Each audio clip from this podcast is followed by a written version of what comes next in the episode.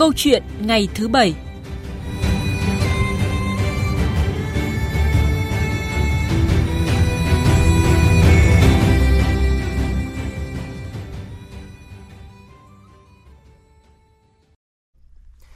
Thưa quý vị và các bạn, hiện nay tình trạng phạm tội lợi dụng công nghệ cao để lừa đoạt, chiếm đoạt tài sản qua mạng internet đang diễn biến phức tạp.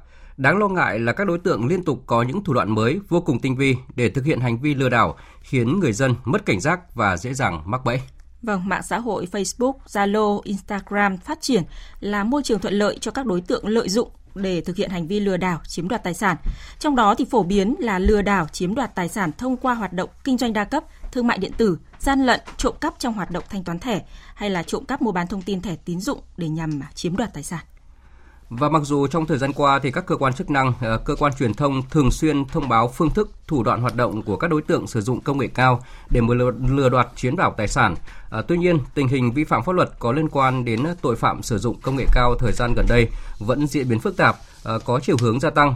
Hoạt động phạm tội thì tinh vi, xảo quyệt, ngày càng đa dạng về phương thức và thủ đoạn. À, vậy làm sao để có thể xác định được các chiêu trò lừa đảo trên không gian mạng? À, câu chuyện thứ bảy hôm nay chúng tôi à, cùng với Phó Giáo sư Tiến sĩ Đỗ Cảnh Thìn, chuyên gia tội phạm học phân tích và làm rõ hơn vấn đề này. À, quý vị và các bạn quan tâm đến chủ đề mà chúng tôi à, sẽ bàn luận à, ít phút nữa thì hãy gọi cho chúng tôi qua số máy là 0243 934 9483 hoặc là 0243 934 1040. À, trước hết thì à, xin chào và cảm ơn Phó Giáo sư Tiến sĩ Đỗ Cảnh Thìn à, đã nhận lời tham gia chương trình hôm nay. À, vâng, ờ, xin uh, kính chào quý vị thính giả Đài Tiếng Nói Việt Nam. Dạ vâng, Đấy. câu chuyện uh, ngày hôm nay chúng ta bàn luận đến một vấn đề mà có lẽ là rất nhiều người uh, đang quan tâm và uh, cũng có thể là nạn nhân hoặc đã từng gặp phải, đó là lừa đảo trên không gian mạng. Không biết là ông đã từng gặp phải những trường hợp như vậy chưa đối với bản thân mình?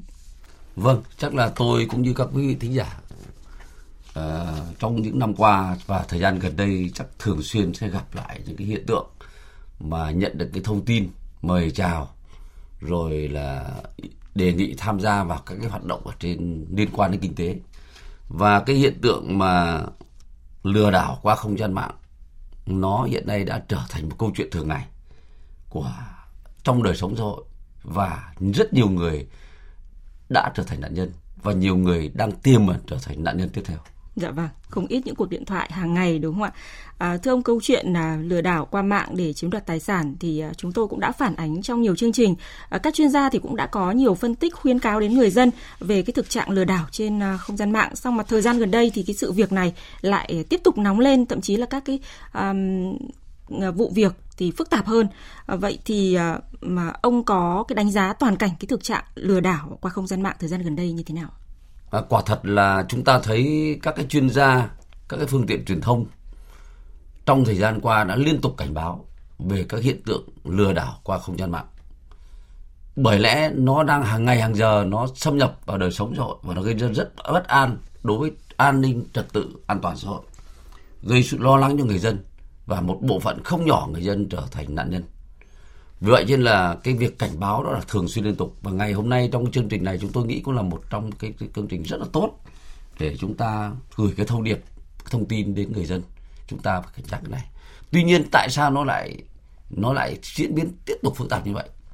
Là bởi vì cái tính chất hoạt động của tội phạm sử dụng công nghệ cao, những phương thức thủ đoạn của các loại tội phạm này ngày càng tinh vi và dùng rất nhiều chiêu trò để đưa dẫn dụ nạn nhân vào trong cái ba trận của mình để cuối cùng mục đích là chiếm đoạt được tài sản hoặc đạt được mục đích của mình vậy nên là trong thời gian qua chúng ta thấy rằng là uh, liên tục và liên tục và, và dường như chúng ta có cảm giác như không có lẽ không ai có thể bất cứ một ngày đó người nào đó có thể vẫn bỗng nhiên trở thành nạn nhân. Vâng, không ai tránh được đúng vâng, không ạ? Rất khó. Vâng, thế dưới góc nhìn à, của một chuyên gia theo dõi về cái vấn đề này ạ thì à, theo ông những cái thủ đoạn mới tinh vi của các cái đối tượng thường dùng để à, lừa người dân à, là gì ạ?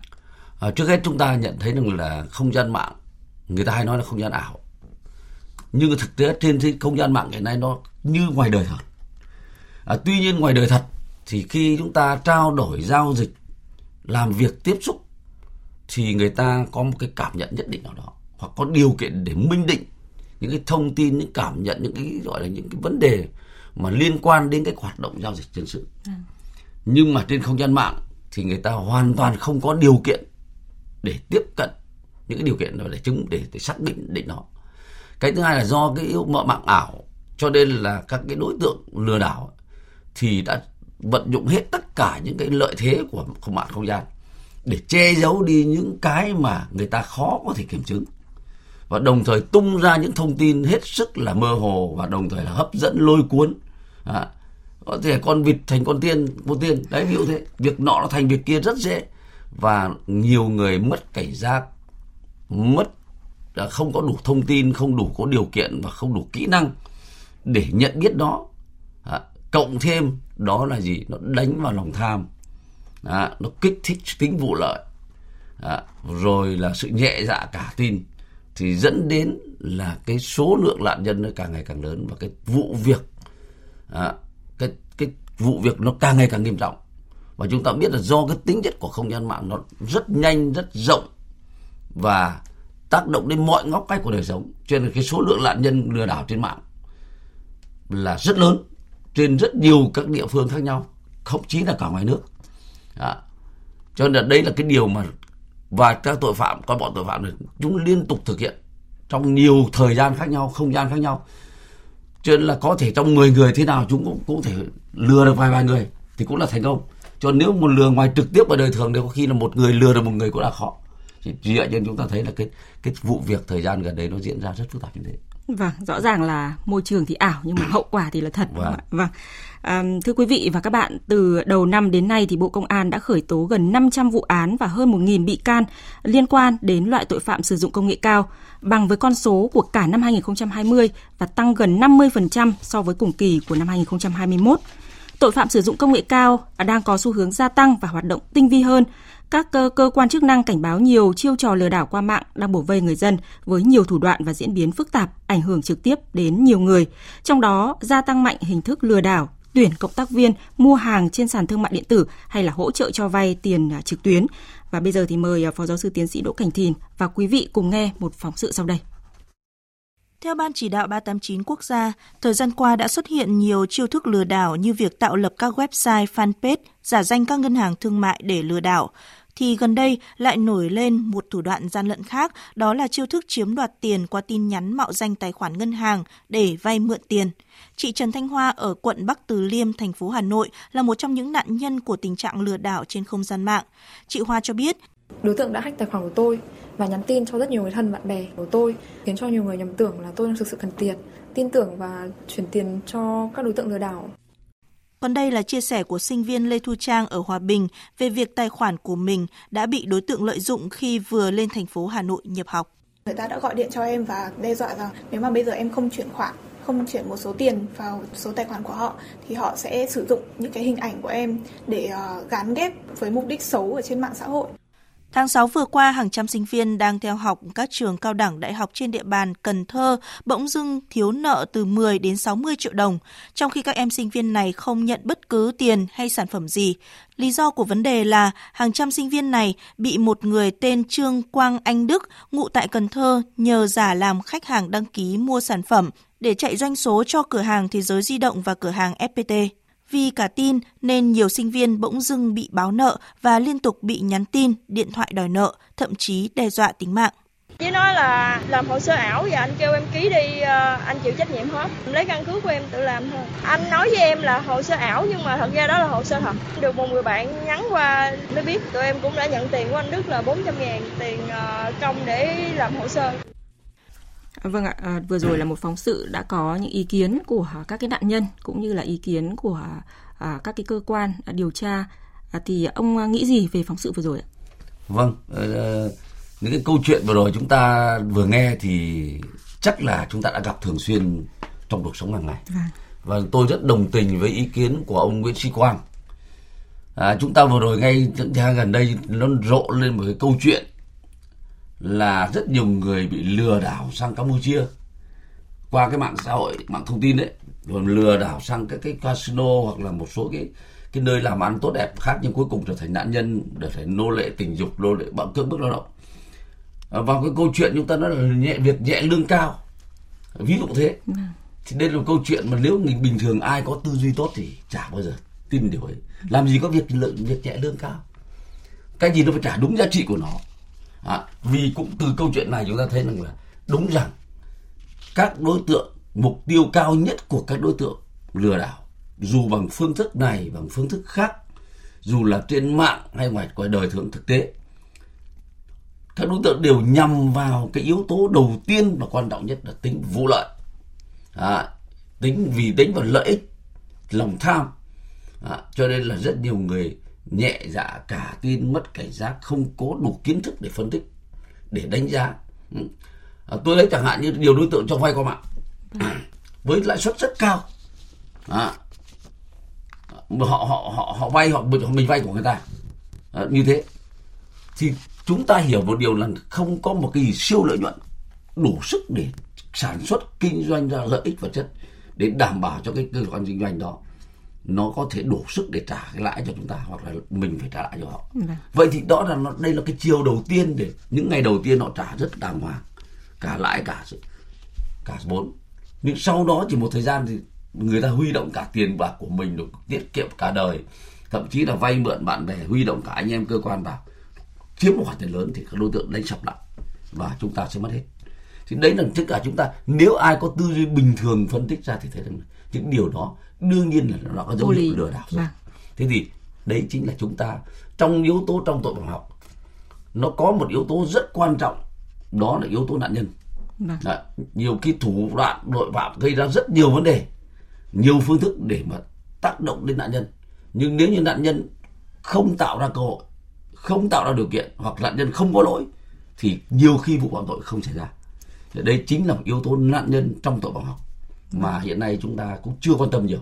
Bản thân ngay các cái người dân bình thường chúng ta cũng chưa quan tâm kinh úy rằng có một ngày đẹp trời nào đó chúng ta sẽ trở thành nạn nhân tội phạm. Nếu chúng ta không biết có ý thức chấp hành pháp luật không tôn trọng luật không có hiểu biết không có kỹ năng và không có cái sự phân tích đánh giá mà cứ nghe theo dư luận nghe theo những thứ ở trên mạng rồi người ta mách bảo nhau qua khác và cái tính tham lam vụ lợi. Vâng rõ ràng là tội phạm đã khai thác được đúng những cái tâm lý cũng như là những cái điểm yếu của nạn nhân à, để mà có thể là à, đưa ra những cái à, chiêu lừa đảo, đúng không ạ?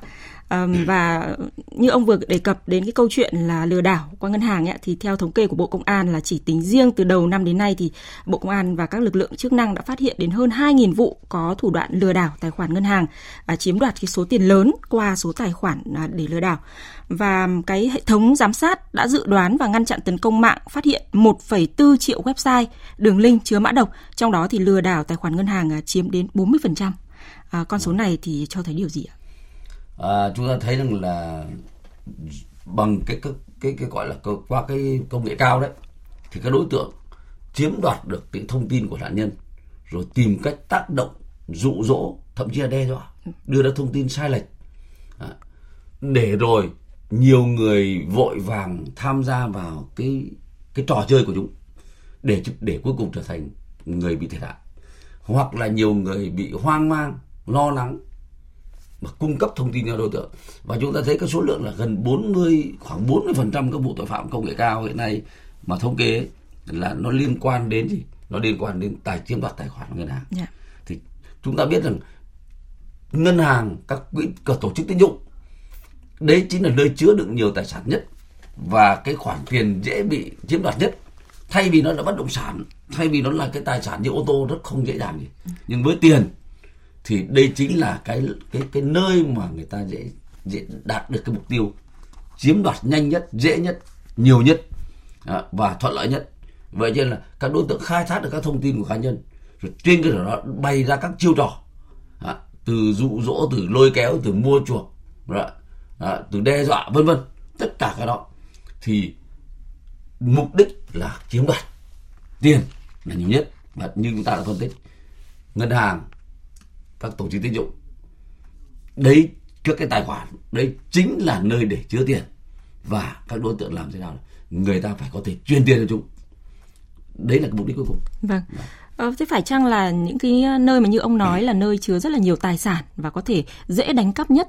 Thì uh, tại sao chúng ta lại vẫn bị cái ta trường hợp là à, bị tin tặc tấn công hoặc là bị các cái đối tượng à, lừa đảo qua cái hệ thống như vậy. À, khi mà các cái ngân hàng đáng lẽ ra phải trang bị những cái à, cơ sở vật chất tốt nhất và những cái đường truyền những cái đường link những cái hệ thống bảo mật tốt nhất. Vâng. À, đúng là như vậy. À, chúng ta biết rằng là nơi mà có cái trách nhiệm cao nhất với khách hàng đó chính là các tổ chức tín dụng và ngân hàng. Mà người ta có một cái nguyên tắc rất là cao. À, tuy nhiên chúng ta thấy ở đây có hai vấn đề rất hai vấn đề cơ bản một là do các đối tượng sử dụng công nghệ cao. Nó là nó là một cái công nghệ rất là lớn cao. Và chúng ta cũng chưa hoàn toàn hiểu biết hết về nó. Và còn nhiều điều tiềm tiềm ẩn mà các đối tượng có thể lợi dụng đó để khai thác những cái hở của công nghệ để chiếm đoạt tài sản và lừa người dân người khách hàng.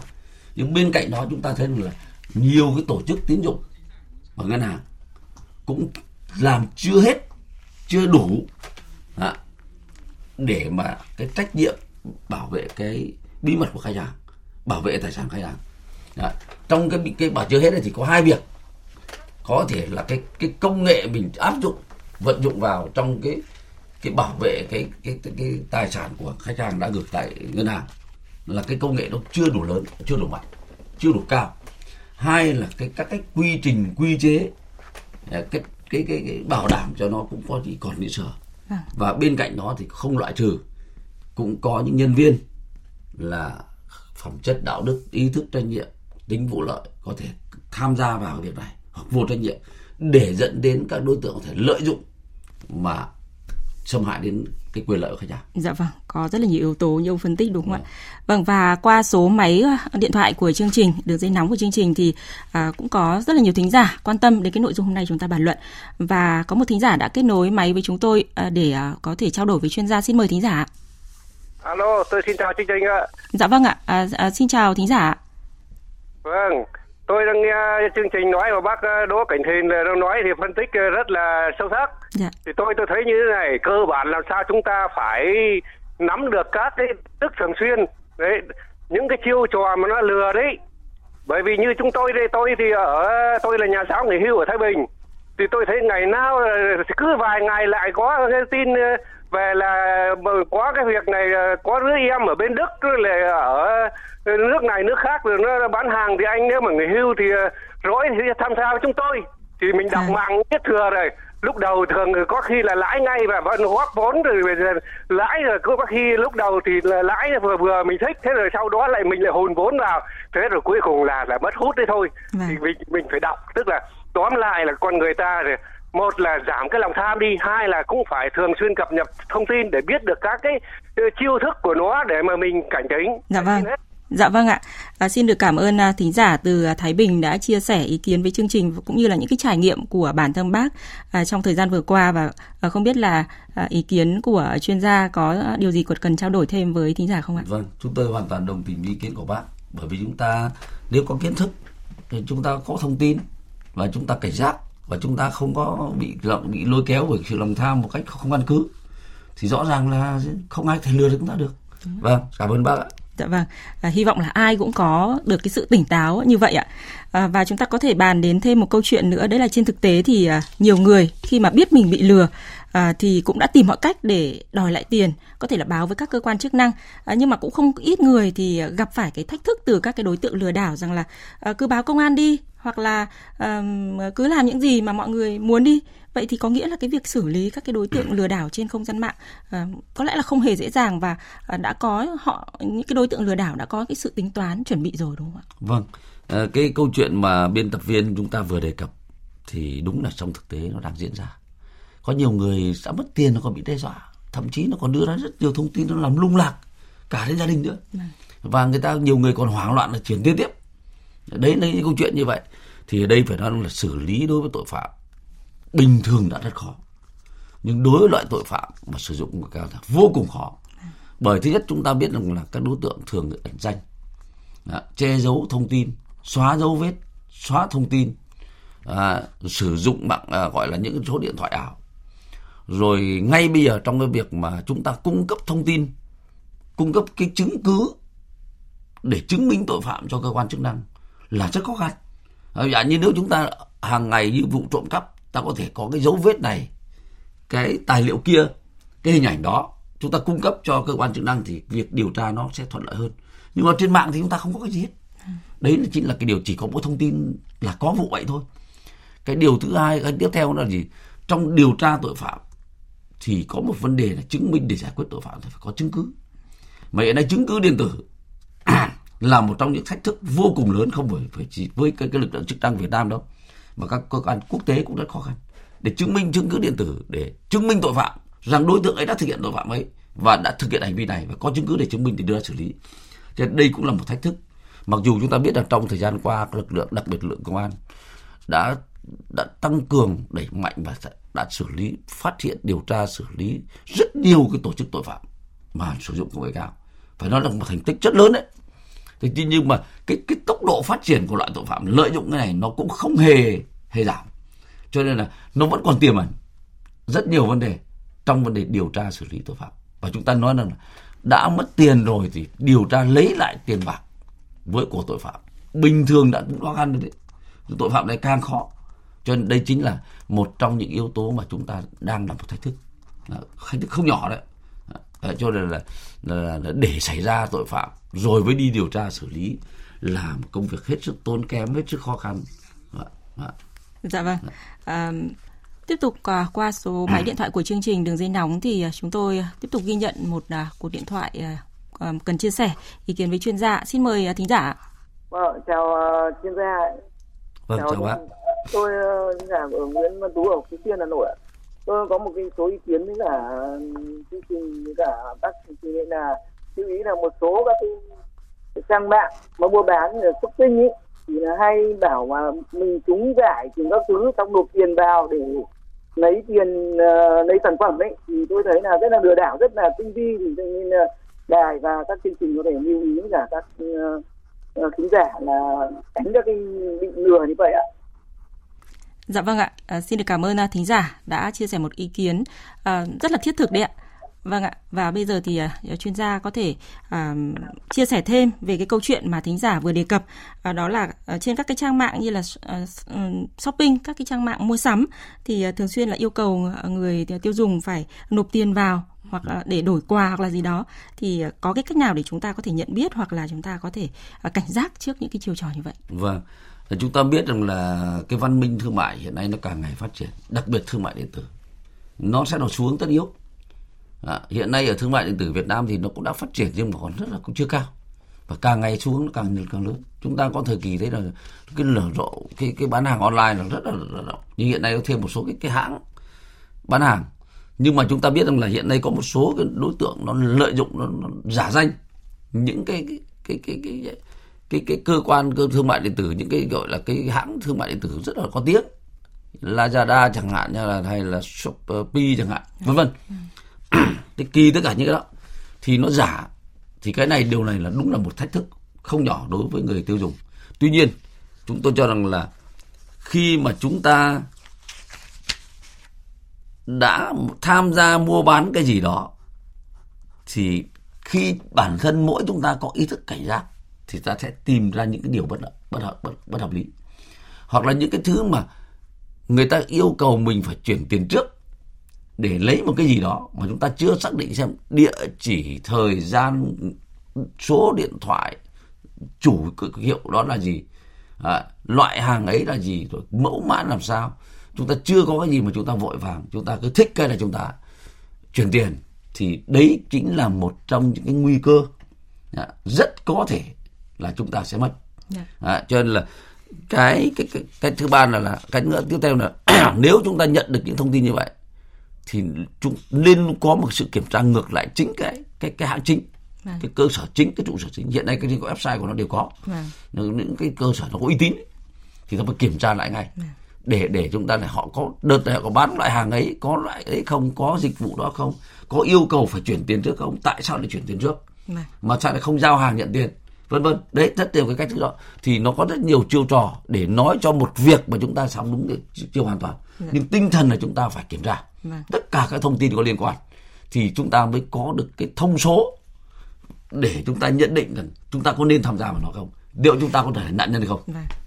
Vâng, một vấn đề nữa mà chúng tôi cũng nghĩ rằng là à, rất nhiều người quan tâm đấy là à, lợi dụng cái sự phát triển của công nghệ. Thì Ờ, nhiều người cũng mất cảnh giác trên ờ, internet nhẹ dạ cả tin để các cái đối tượng đánh cắp thông tin cá nhân ờ, và thậm chí là có thể là không nhẹ dạ cả tin đâu ạ mà vẫn vẫn bị mất thông tin cá nhân và qua cái số điện thoại của chương trình thì chúng tôi cũng nhận được nhiều ý kiến liên quan à, đến à, câu chuyện này và à, sau đây là một ý kiến như vậy ạ. Hàng ngày tôi nhận được nhiều tin nhắn, điện thoại chào mời mua bất động sản, chứng khoán, đầu tư tài chính, thậm chí là mời làm kinh doanh online không cần đầu tư vốn mà vẫn có lợi nhuận cao. Nhiều cuộc còn xưng là của cơ quan công an nói tôi vi phạm lỗi khi tham gia giao thông. Họ còn đọc cả số căn cước công dân. Khi tôi hỏi tại sao có số điện thoại số căn cước công dân của tôi thì đầu dây bên kia dập máy. Tôi rất bức xúc vì số điện thoại và căn cước công dân của tôi là cung cấp khi giao dịch ngân hàng mà sao lại bị lộ lọt như vậy? Vâng. À, lộ lọt thông tin là điều mà khiến nhiều người bức xúc và ngay cả tôi thì cũng thường xuyên bị nhiều số điện thoại lạ gọi đến để mời chào. Ừ. Vâng và chúng ta thì cũng cần phải có cái chế tài đủ mạnh để răn đe những đối tượng sử dụng phát tán ừ. mua bán thông tin cá nhân của người khác đúng không thưa ông? Vâng. Cái câu chuyện này đúng là nhiều người bị và cũng thú thật với quý vị thính giả là tôi cũng là một trong nạn nhân. Tất nhiên tôi không bị mất tiền nhưng mà thường xuyên bị quấy rầy. Thì cũng đã rất chia sẻ với cái tâm tư suy nghĩ của vị thính giả vừa rồi. Đấy, chúng ta nói rằng là nếu đầu tư không cần lợi nhuận mà vẫn lợi nhuận cao thì đương nhiên là lừa đảo. Đó. Cái ý đấy là đầu tiên. Cái ý thứ hai là tại sao lộ lọt? Thì trong hoạt động chúng ta thường giao dịch với rất nhiều các loại hàng khác nhau. Chúng ta như chúng ta đi khám, đi mua kính người ta cũng xin số điện thoại để để người ta quản lý khách hàng. Vâng. Chúng ta đi mua hàng ở siêu thị cũng vậy. Vâng. Vâng. Lộ lọt khách hàng đấy, lộ lọt cái thông tin đấy. Thì rất nhiều cái lộ lọt đấy thì do là có thể là một là các cái cơ quan sử dụng cái thông tin khách hàng ấy đã đã để lộ lọt à. hai là có thể là vì vụ lợi có nhiều trường hợp bán thông tin đó. cái thứ ba là cho đối tượng sử dụng cái cái công nghệ cao để đột nhập ăn cắp thông tin thì đây chính là một trong những thách thức một cái khó khăn mà hiện nay tội phạm công nghệ cao đang sử dụng đó. cho nên là cái cái cái cái cái, cái, cái cung cấp một trong những yêu những cơ quan mà đã sử dụng thông tin khách hàng ấy, thì phải có ý thức trách nhiệm phải có nhiệm phải có quy chế quản lý khách hàng. Cái hiện nay không thể đương nhiên là cứ tung cái cái cái cái, cái thông tin khách hàng số điện thoại. À. rồi đối tượng sẽ lợi dụng vào để gọi điện để trèo kéo mua bán rồi là lừa đảo rồi đe dọa. Dạ vâng. Và, À, trong thời đại à, xã hội hiện nay thì chúng ta à, đã gần như là không còn xa lạ với cụm từ là chuyển đổi số nữa. À, với thành công của cuộc cách mạng công nghiệp lần thứ tư thì chuyển đổi số hiện đang là xu hướng tất yếu, là vấn đề sống còn của mỗi quốc gia, tổ chức, doanh nghiệp và người tiêu dùng. À, Thủ tướng Chính phủ cũng đã ban hành quyết định số 505 lấy ngày mùng 10 tháng 10 hàng năm là ngày chuyển đổi số quốc gia và ngày mùng 10 tháng 10 vừa qua thì lần đầu tiên chúng ta đã tổ chức sự kiện này. À, thưa Phó Giáo sư Tiến sĩ Đỗ Cảnh Thìn, chuyển đổi số sẽ mang lại cho người dân nhiều lợi ích, nhưng mà cũng có nhiều lo ngại rằng là thông tin dữ liệu cá nhân của người tiêu dùng bị dò dỉ và được cung cấp tới bên thứ ba và lại bị lợi dụng cho một mục đích khác. Vậy thì à, thông tin của người dân cần được à, bảo vệ như thế nào ạ? Ờ, hiện nay thì chúng ta biết là chuyển đổi số là một xu hướng tất yếu và chúng ta đang đẩy mạnh chuyển đổi số để cho cái đời sống kinh tế xã hội nó phát triển. Ừ. cho nên là cái cơ nguy cơ để lộ lọt các thông tin cá nhân cũng rất cao. Đó, và đối tượng lợi dụng các thông tin này để sử dụng hành vi phạm tội lừa đảo và các mục đích khác. Đó, không chỉ là lừa đảo đâu đôi khi đối tượng còn là trả thù cá nhân rồi đưa vào cái lôi kéo chúng ta vào những cái tổ chức hoạt động thậm chí cả chống phá nhà nước. Cho nên là cái này ấy, để bảo vệ cái quyền lợi à cái cái cái thông tin khách hàng ấy thì tôi cho rằng là đầu tiên là chúng ta phải tất dụng phải vẫn phải phải phải phải nghiên cứu nhà nước ấy, và các cơ quan chức năng ấy, phải nghiên cứu để áp dụng những cái, cái, cái trình độ công nghệ cao cái hệ thống bảo mật thông tin tiên tiến hiện đại. Vâng. và tôi biết là hiện nay là các nhiều cơ quan đang tiến hành nghiên cứu và một số nhanh như là cái cái cái cái cái cái cái, cái của bộ công an ấy họ đang đang làm cái chỗ căn cước công dân mà liên quan cái định danh cá nhân ấy. Cái đấy cũng là một trong cái cái cái cơ quan mà có cái một độ bảo mật cao. Tuy nhiên là cũng không tuyệt đối được. Nhưng mà trước hết là cần phải tăng cường cái cái công nghệ. Dạ. để bảo vệ thông tin. Cái thứ hai là các cái cơ quan mà có sử dụng cái nguồn thông tin khách hàng ấy, phải có quy trình quy chế và phải có chế tài. À, nếu anh để sổ lọt phải xử lý nghiêm minh phải phải có cái các chế tài đầy đủ. Và cái thứ ba tôi cho là mỗi người dân mỗi người dân là chính là mình là chủ thể đầu tiên phải cảnh giác với chính mình. Đúng không ạ. Nhá nhá. Thì cái đấy thì nếu như mình không trở thành nạn nhân tự nguyện mình có ý thức mình hiểu biết mình tôn trọng rồi mình tôn trọng pháp luật rồi mình hiểu biết rồi mình tự bảo vệ mình à, cẩn trọng trong vấn đề giao dịch cẩn trọng trong vấn cung cấp thông tin à, và tìm cái địa chỉ nào đó tin cậy thì chúng ta mới tránh đi được những cái mà sơ hở để cho đội tội phạm có thể lợi dụng. Dạ vâng, à, xin được cảm ơn à, Phó Giáo sư Tiến sĩ Đỗ Cảnh Thìn đã à, có những khuyến cáo rất là thiết thực như vậy. À, thưa quý vị và các bạn, à, phải thừa nhận rằng mấu chốt của những thủ đoạn lừa đảo là đánh vào lòng tham của nhiều người à, muốn kiếm tiền nhanh với lãi suất cao như chuyên gia của chúng tôi vừa phân tích. Cơ quan chức năng đã và đang triển khai nhiều giải pháp để ngăn chặn tình trạng này à, cũng như là có những khuyến cáo đối với người dân. Về mặt pháp lý thì hình phạt à, với đối tượng lừa đảo mạng sẽ lên tới 20 năm tù, một mức phạt được kỳ vọng là sẽ góp phần giảm mạnh loại hình tội phạm này trong thời gian tới. Và có lẽ để góp phần ngăn chặn thực trạng đáng báo động này thì không ai khác, chính bản thân mỗi người chúng ta phải tự nâng cao cảnh giác, trình độ hiểu biết à, pháp luật, công nghệ và luôn luôn tỉnh táo trước những lời mời gọi hay là những lời đe dọa à, để có thể tự bảo bảo vệ bản thân cũng như là tài sản của mình. Và câu chuyện thứ bảy thì cũng xin dừng lại à, tại đây. Một lần nữa xin trân trọng cảm ơn Phó Giáo sư Tiến sĩ Đỗ Cảnh Thìn, à, chuyên gia tội phạm học đã tham gia chương trình hôm nay.